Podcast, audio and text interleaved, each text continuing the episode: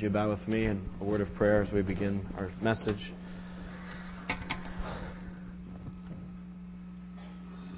Lord Jesus Christ, we worship you this morning. You are all that we have.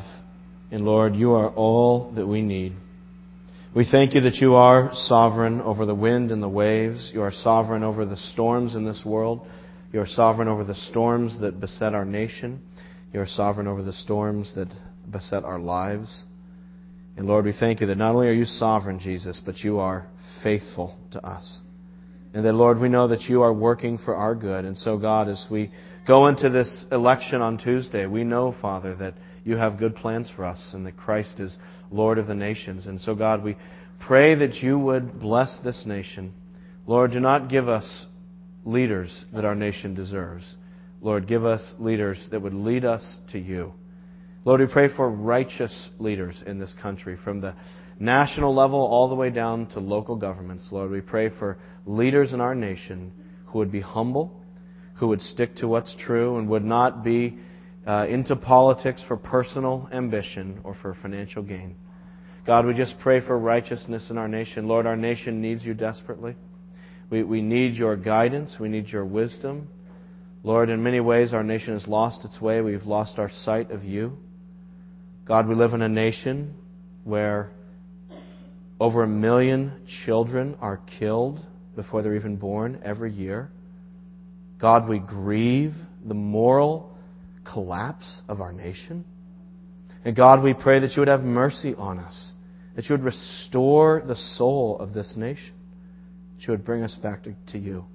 Because we know, Lord, that, that a people cannot keep pushing hard away from you forever without ever being held accountable. God, we pray that you would be in the American churches. Lord, our churches need you. Lord, turn the American churches away from trendy methodologies and away from hip atmosphere as if that was what was going to save the church. And Lord, bring our, your church in America back to the Word, back to the gospel. Lord, we pray that the churches in America would once again sing that song, All We Have is Christ, that our whole, all we have to offer the world is Christ. Lord, bring us back to a focus on the gospel. Lord, we pray that for South Shore Baptist Church. Lord, protect us from sin, protect us from disunity. Bless the people in this church, Lord, that we as a congregation would follow you. That, that we would not just simply wring our hands about problems in the world, but that, Lord, we would stand up and say, Lord, use us as your light here in New England, here in Massachusetts. And God, we pray for your church around the world because we know that your church transcends American boundaries, that it is an international body that you have Christians from every tribe and tongue and nation. Lord, we pray for our missionary of the week this week, Pam and Darren Prince, who are in London ministering among uh, Bengali uh, Muslims in East London, Lord, and, and training and encouraging teams going out all over the world. Lord, bless their ministry. We pray for the gospel to, to impact the people who live near them. And now, Lord, as we open up your word to study it, we pray that you would speak to our hearts. Holy Spirit, we pray that you would draw your sword and plunge it into our souls so that we might come to life. And we pray this in Christ's name. Amen. Well, we invite any children here, kindergarten to second grade, to be dismissed to Children's Church. And as our children are being dismissed, I'd invite you to open up your Bibles to Hebrews chapter 3. Hebrews chapter 3. It's on page 1185 in the Pew Bible. Hebrews chapter 3, page 1185.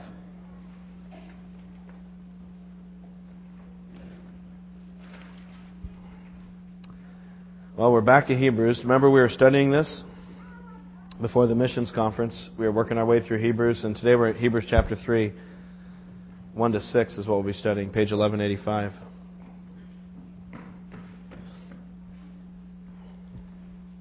Let me just read the text and then we'll get right into it. It says, Therefore, holy brothers, who share in the heavenly calling, fix your thoughts on Jesus, the apostle and high priest whom we confess. He was faithful to the one who appointed him, just as Moses was faithful in all God's house. Jesus has been found worthy of greater honor than Moses, just as the builder of a house has greater honor than the house itself. For every house is built by someone, but God is the builder of everything. Moses was faithful as a servant in all God's house, testifying to what, he, what be said uh, in the future. But Christ is a faithful as a son over God's house. And we are his house if we hold on to our courage and the hope of which we boast. You know, God is so faithful to us. And yet, we can be so unfaithful to Him. You know, we just sang that hymn, Great is Thy Faithfulness. But what if we had to write a counterpoint hymn to ourselves? You know, what would we call it? Great is our unfaithfulness? Uh, as Christians, we struggle against sin and against unfaithfulness in our lives. Uh, you know, when Jesus died on the cross, He paid the penalty for our sins. And when the Holy Spirit came into our lives, He broke the power of sin. So the penalty has been paid, the power has been broken, we're no longer slaves to sin, and yet the presence of sin still remains. And so this is the struggle we have as Christians that we're forgiven, sin's power has been broken, and yet sin has not yet been completely removed from our experience. And so even as Christians, we still wrestle against these, these motives and desires that seem to spring up from within. You know, even after you've been a Christian for some time, they just keep coming out. Selfish ambitions, vanity, pride, greed, lust, it all just seems to keep coming out of us. And usually it percolates up. It starts as a thought.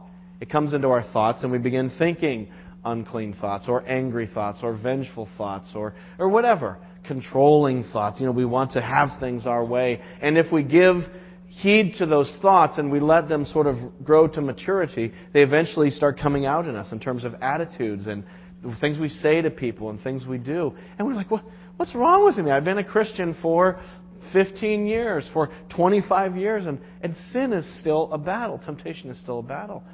And so I think it's one of the hardest things we struggle with as Christians is the struggle to stay faithful to Christ.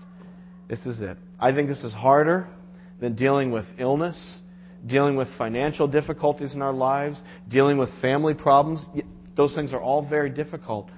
But for the serious Christian who desires to follow Christ, you will quickly find that the biggest obstacle you face is yourself. That the biggest problem I have that keeps getting in the way is me and my unfaithfulness and my tendencies toward unfaithfulness to Christ. And so that's, this is what the whole book of Hebrews is about. Hebrews is written from, by a guy, we don't know who it is, who wrote to a bunch of people who we're not really sure who they were. But the person who wrote it knew that the recipients were struggling with the issue of faithfulness and that they were in danger of kind of drifting away and giving up on their faith and sort of going soft on their commitment to Christ. And I think it's something that, that I can relate to as a Christian in the middle of my Christian journey the struggle to stay faithful to Jesus. Uh, and sometimes maybe that's where you're at. You're like, you know what, this is just how I am, and you, you're almost ready to give up the fight. Like, no, this is how I am. I, I just have this addiction. I'm just going to always have it. It's how it is. I'll never have increasing victory over that. Or, or you know, that's just my personality. I, am just an intense person, or I'm just a, I have a temper, or I'm just, this is how I am. You know, I took a personality test. I took the Myers-Briggs test, and it said this is the kind of person I am. So, you know, if the Myers-Briggs test said it, then obviously that's truth, and that's set in stone. So that's who I must be. You know? That's what determines who I am. Or maybe it's like, I grew up in this really messed up family, and I'm just, I'm going to be messed up my whole life. I'm never going to grow. I can never change because my personality and my family and my temperament are what determines who I am. And so, why strive? Why try? Why seek to grow in Christ? And the author of Hebrews just wants to grab us by the lapels and say, No! You can grow in faithfulness in Christ. You can walk in greater holiness than what you've been experiencing. And so the whole book of Hebrews is a call toward revival and awakening among Christians who are struggling in their faith. It just wakes us up out of our apathy and out of our complacency and, in some ways, despair and, and hopelessness, where we just kind of resign ourselves. And what he does here in chapter 3, verses 1 to 6, especially in verse 1, is he wants to tell us what we need to do to fight back against unfaithfulness. He wants to give us a prescription, in a sense, to fight back against this indwelling sin that we will continue to face our entire Christian lives. And he says in chapter 3, verse 1, Therefore, holy brothers, who share in the heavenly calling, here we go, fix your thoughts on Jesus, the apostle and high priest whom we confess. Fix your thoughts on Jesus. If you're using a Pew Bible, please reach to the pew rack in front of you, take out a Pew pencil. And please underline in the Pew Bible those words, if you don't mind. Just, I mean, write it right in the Bible. Just underline. Fix your thoughts on Jesus. That is the command. In other words, the way we strive for greater faithfulness to Christ is we have to allow Christ and a vision of Him to fill up our hearts and our minds, to fix our thoughts on Jesus. All right, let, us let's, let's dive into that one verse now and kind of pull it apart a little bit. But before we get to the phrase, fix your thoughts on Jesus, let's just quickly read the words that come before it because everything comes in a context. It says in verse 1, Therefore, holy brothers who share in a heavenly calling. So notice it starts with the word therefore. In other words, chapter 3, verse 1 is drawing a conclusion from what comes before it. So let's read just the verse that comes right before it, chapter 2, verse 18. Because he himself suffered when he was tempted, he is able to help those who are being tempted. So again, the context of this passage is about the battle against temptation and unfaithfulness in our lives. Therefore, because we have Christ who's going to help us in the battle of temptation, holy brothers who share in the heavenly calling. That's pretty amazing, isn't it? That God calls us holy brothers and sisters, that we're the family of God. So, in other words, when Christ died to pay the penalty for our sins and break the power of sin, He also brought us into His family. So, God looks at Christians as if they were holy, even though we still struggle. This is just a wonderful encouragement that God puts on His Jesus colored glasses and sees through the sacrifice of Jesus Christians as if they were holy and forgiven. So he calls us holy brothers who share in the heavenly calling. And then here's the command. Here's how we battle against unfaithfulness. Fix your thoughts on Jesus. That's a great image. Fix your thoughts on Jesus. You see that those three words in English, fix your thoughts? In Greek, it's just one word. And really what the word means is, I guess you could say it's, it's kind of like to stare at something.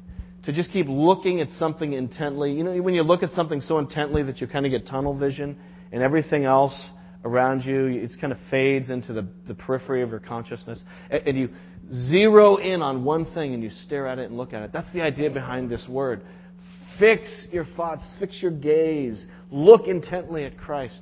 Uh, another place, just to give you a kind of a word picture here, another place we see this Greek word is in the Gospels when Jesus is talking about do not judge others. And he says, Why do you look at, that's the word, the speck in your brother's eye, but you ignore the log in your own eye. You know, it's like if you ever try to take a speck out of someone's eye, you have to look like, you know, really intently. Or have you ever got an eyelash in your eye? You're like, yeah, no, no. You can't concentrate, so you go like to the bathroom mirror and you're looking in the mirror and you're like, and and there could be a brass band going behind you, and you would just be focused on that eyelash. So that's the word. That kind of intense focus that it would take to pick something out of somebody's eye. So it's like focus with intensity on Christ. Let Him fill up your, your vision so that other thoughts, even thoughts about sin and temptation, are just going to recede as you pour the, put the horsepower of your mind and heart into thinking about Christ. Notice two other things about this command to fix your thoughts on Christ. Let me just pull out two other things. The first is you'll notice it is a command in the plural. Now, you don't see this in English. See how it says fix your thoughts? In English, that could be singular or plural, because we use the word your for singular or plural. In Greek, it's very clear. It's a plural command. So it's not just, hey, you individual Christian, fix your thoughts on Christ, but it's, hey, all of you, body of believers in a local church, fix your thoughts on Christ. So fixing our thoughts on Christ is something we have to do together. It's something where we have to, as a body, keep encouraging each other. You try to follow Christ and fix your thoughts on Him by yourself, I'm telling you, that is a losing battle. It's too difficult. Uh, I've said this before, I'll say it again. You probably heard me say this before, but I'll just keep saying it. Following Jesus is a team sport. And the team that God has put together is called a local church. And so he calls these little teams together, and we gather together. And one of the reasons we gather is to just like keep encouraging each other, like focus on Christ, focus on Christ. Right, right, right. Thank you. I forgot this week. Focus on Christ. And so we gather together on Sunday morning to sing songs about Him and pray to Him and, and talk about His Word together. Um, and, and we get together during Bible studies during the week to keep spurring each other on. Major theme in Hebrews. To keep spurring each other on to focus on Christ. So this is a corporate command. You all fix your thoughts on Christ, might be how we translate it, uh, were we not living this far north of the Mason Dixon. But, but it's, uh, that's the idea. All y'all focus your thoughts on Jesus. And the other thing I notice about this command is that it's a very personal command. Uh, it's very relational.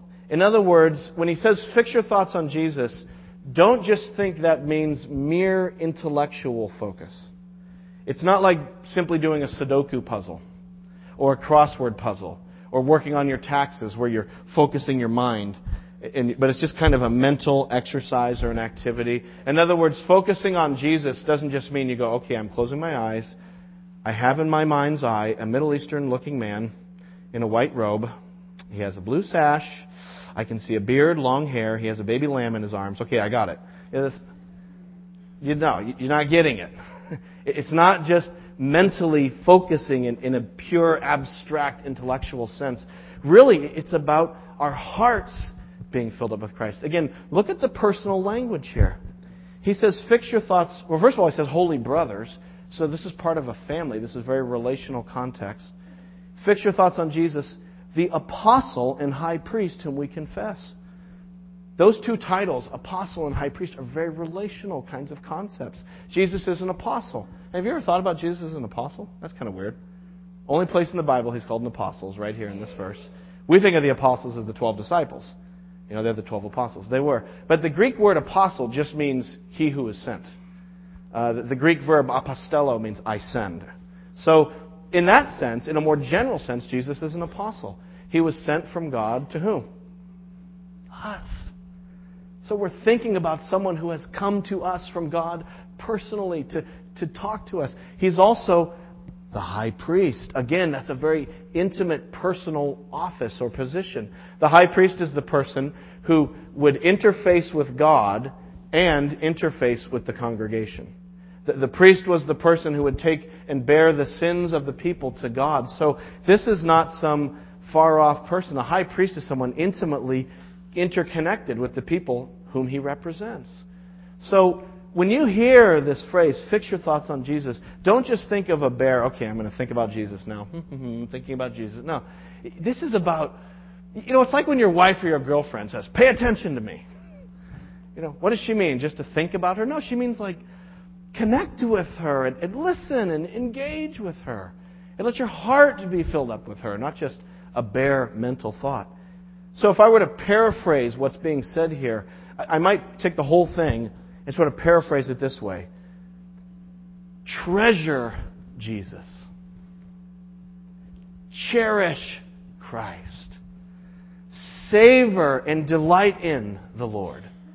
So, not just a bare mental belief, like, oh yeah, I believe in Jesus, but it's, it's knowing Him and it's savoring and relating to Him. We battle unfaithfulness by treasuring and savoring the Savior. That's, if you kind of take the whole thing, it seems to me that's what's really being said here. So as we battle against sin in our lives, the, the antidote is the Savior. It's letting our hearts and our minds be filled up with more and more of Christ, seeing His supremacy and His glory and His attributes. And as we do that, you know, sin will just fade. It, it, the power of sin fades in the presence of Christ. Is how it works. You know, why do I still sin? Well, I can blame it on a lot of things. You can blame it on, you know, other people, your circumstances, or how you were brought up, or whatever. But here's the bottom line. You want this is, and this may be hard to hear, but this is the honest truth. The reason we still sin is because we love our sin more than we love our Savior. And if I really were to allow the Holy Spirit to enable me to love Christ more, then sin would become unattractive to me. I love sin more than I love my Savior. And when I put it that way and I stop blaming everyone else for my problems, then I go, wow, now I see what the issue is. I need to love Christ. And let me just say, that's what a Christian is. To be a Christian is simply to be someone who has come to savor Christ as Savior of their own lives.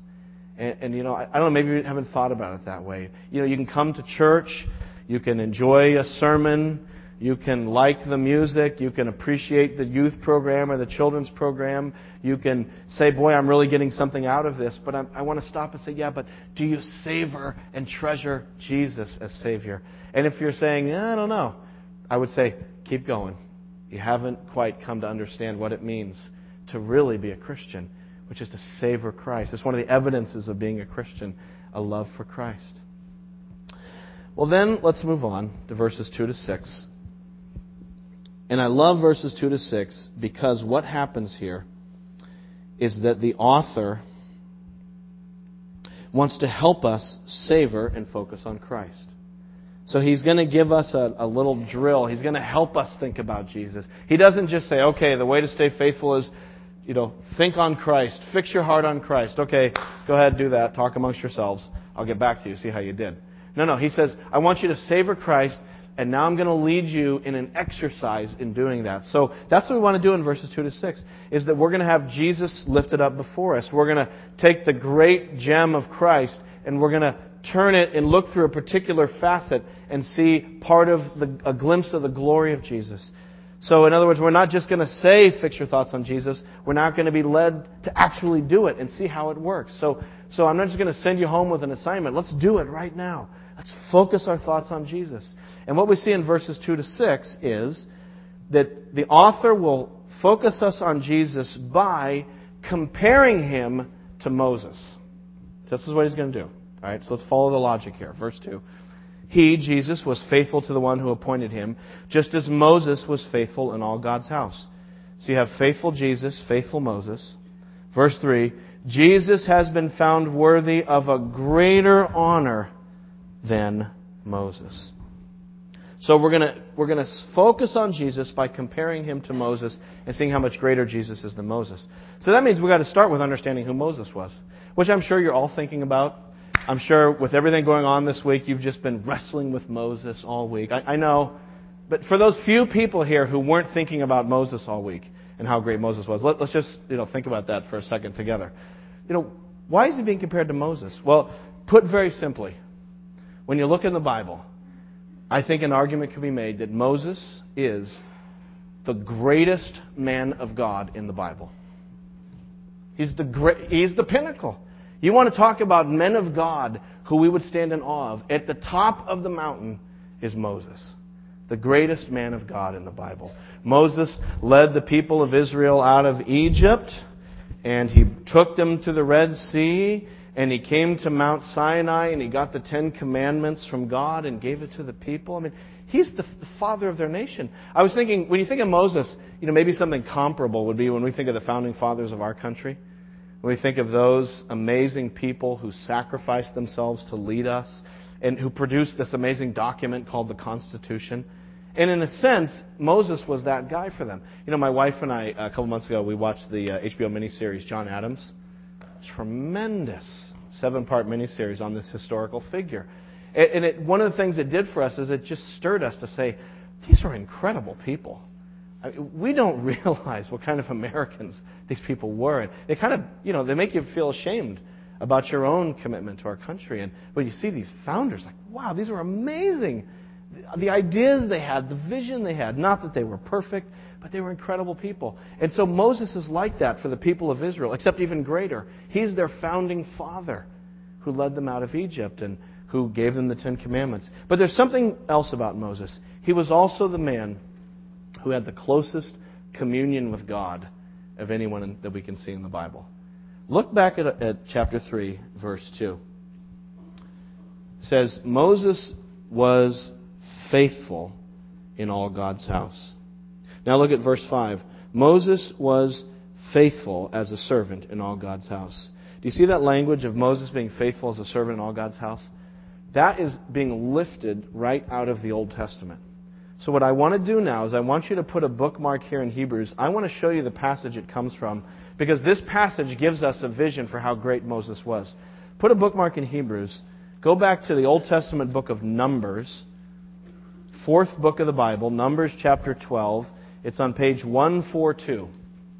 So, bookmark Hebrews. We're coming back. But let's just go quickly to uh, Numbers chapter 12, page 142 in the Pew Bible. So this is a story about Moses. They're out of Egypt. They got the Ten Commandments. They're kicking around in the wilderness. And there's some trouble in the family. We got trouble between Moses and his brother Aaron and his sister Miriam. They don't, they're not happy with Moses being the leader. They think they should be the leader of Israel. Aren't they just as good as Moses? Yeah, this, this is his, their brother. I mean, come on, they should be able to lead too. And what we're going to see here is Moses' greatness. So look at verse uh, chapter 12, verse 1. It says, Miriam and Aaron began to talk against Moses because of his Cushite wife, for he had married a Cushite. Uh, has the Lord spoken only through Moses? They asked. Hasn't he also spoken through us? And the Lord heard this. So here you have this inter-family problem. I'm sure none of you who are adults and have adult siblings ever have tension like this in your families, but uh, apparently they did back then. I know we don't have that today, but uh, but here's Moses getting in a fight with his adult siblings, and it's a fight over who should be the spokesperson for the people of God, who should be the leader of Israel, and they're kind of using this whole thing about him marrying a Cushite as uh, kind of a pretext for all this. But now, compared to their pride, look at verse three. Now Moses was a very humble man, more humble than anyone else on the face of the earth. That's one of my favorite verses in the Old Testament. I think everyone in church leadership should be required to memorize that verse. This is what the leaders of the people of God need to be marked by a, a profound humility. And then it goes on, verse 4. At once the Lord said to Moses and Aaron and Miriam, Come out to the tent of meeting, all three of you. So the three of them came out. Then the Lord came down in a pillar of cloud. He stood at the entrance of the tent and summoned Aaron and Miriam. When both of them stepped forward, he said, Listen to my words. When a prophet of the Lord is among you, I reveal myself to him in visions. I speak to him in dreams. But this is not true of my servant Moses. Here we go. Here's the line. He is faithful in all my house. With him I speak how? Face to face. Clearly and not in riddles. He sees the form of the Lord. So with the prophets in the Old Testament, you know, they, they would get a vision from God or they'd see something weird in their dream. And they, sometimes they wouldn't even know what it is. They'd say, Oh Lord, what does the vision mean? And God says, All right, I'm going to have to explain this to you. I know it was weird. Let me tell you.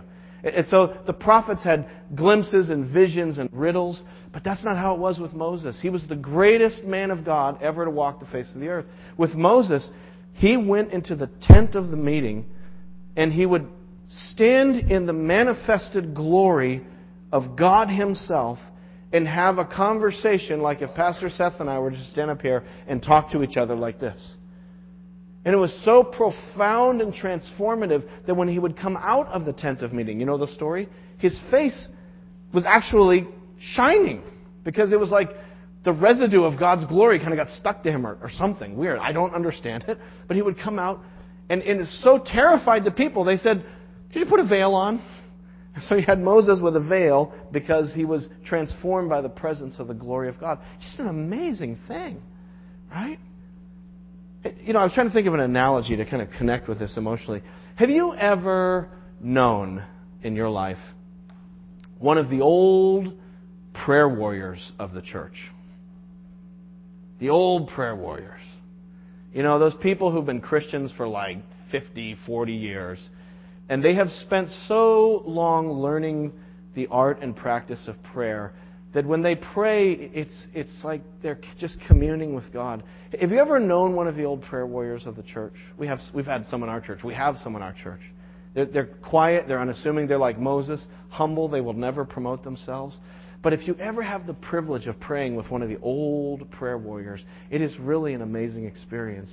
Because when they pray, it's not like they're just saying, you know, dear God, thank you for this day, and we appreciate how great you are. But it's more like it, it, sometimes it almost feels tangibly like God has come into the room and they're having a close communion with God in a way that makes you crave that sort of intimacy and knowledge of God.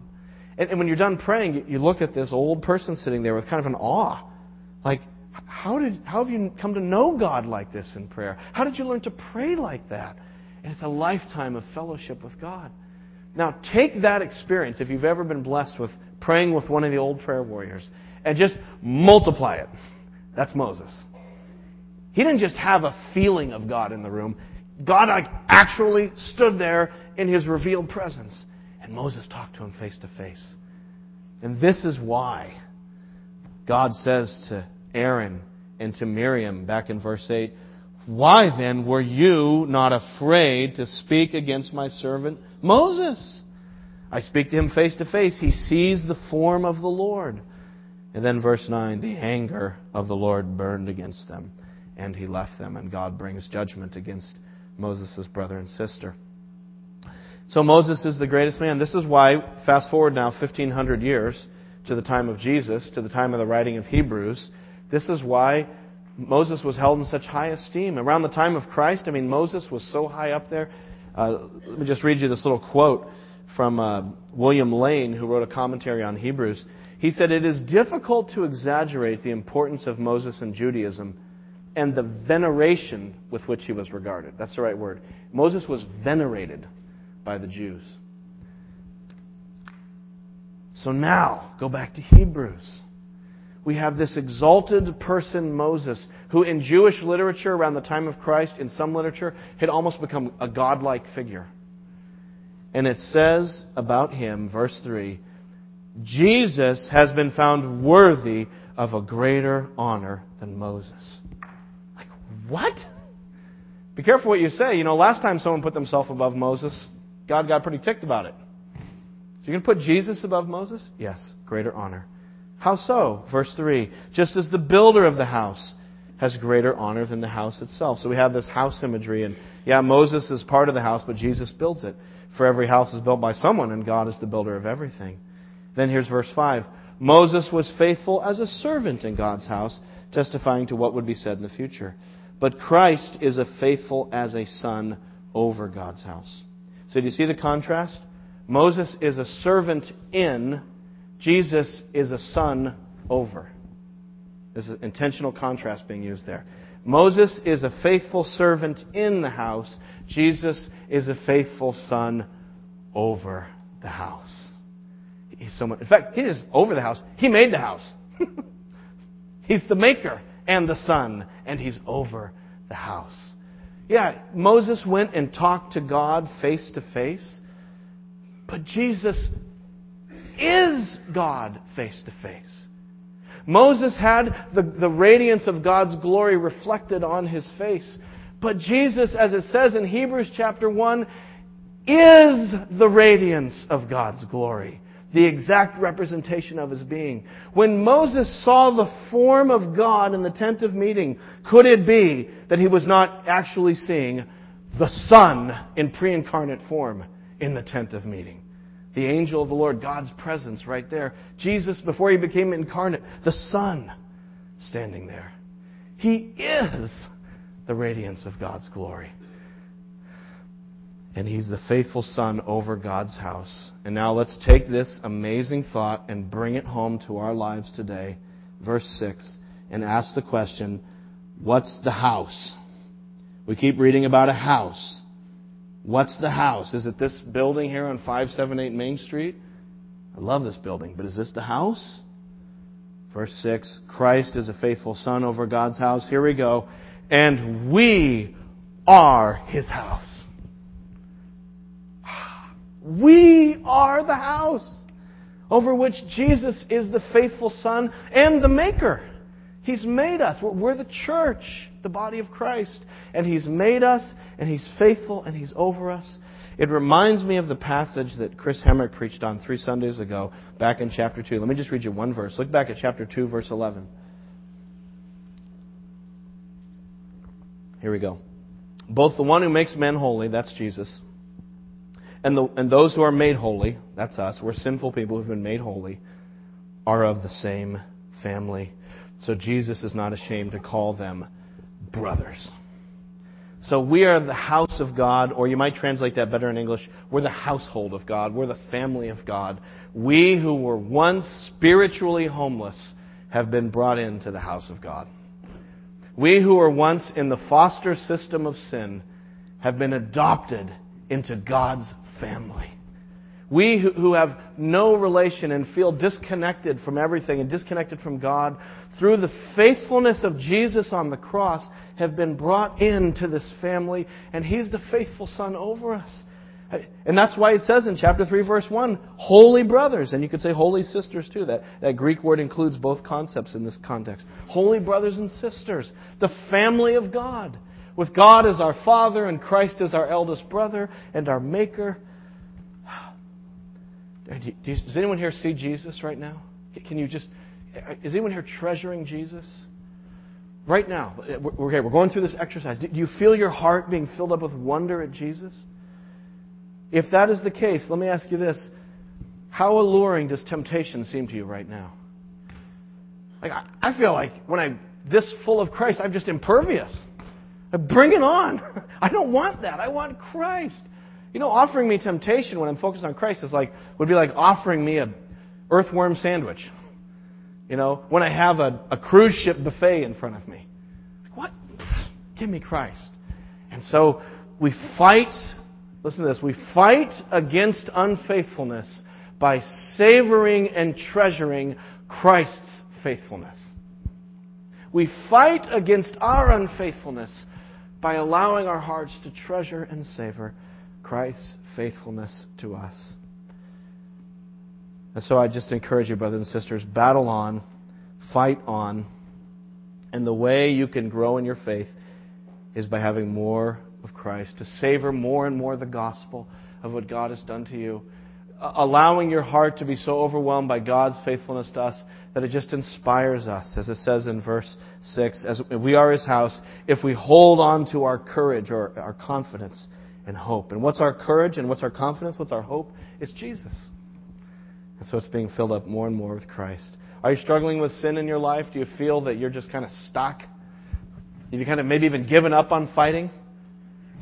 I just want to tell you get back in the fight, get back in the race. You are not just stuck the way you are forever. There is something greater in this world than your family background, than your sinful nature, than your proclivities. There is more grace in Jesus than there is sin in you. And Christ is a powerful Savior. And so, let us savor Him and treasure Him and trust Him. And as we savor His faithfulness, He will empower us to resist the continued unfaithfulness in our lives. And even when we fall and sin and fail, which could very well happen in the future, we once again look up and we see our perfect, faithful Savior. And His grace lifts us again and we keep going again. Let's pray.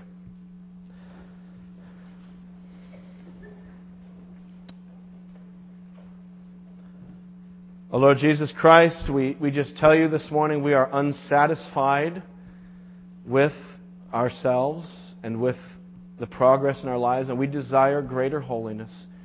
And we thank you that, that the way we grow in holiness is simply to savor and delight in you, and that you transform us from the inside out. Thank you, God, that growing in holiness is not about us working harder to do better, because we know, Lord, that just doesn't work. We need more of you. And so, Jesus, fill up our hearts. Give us fresh glimpses of who you are to delight in and treasure you. Thank you, Jesus, that you are greater than even Moses, that you are the faithful Son over us who has saved us. We love you and we pray all this in your name, Jesus.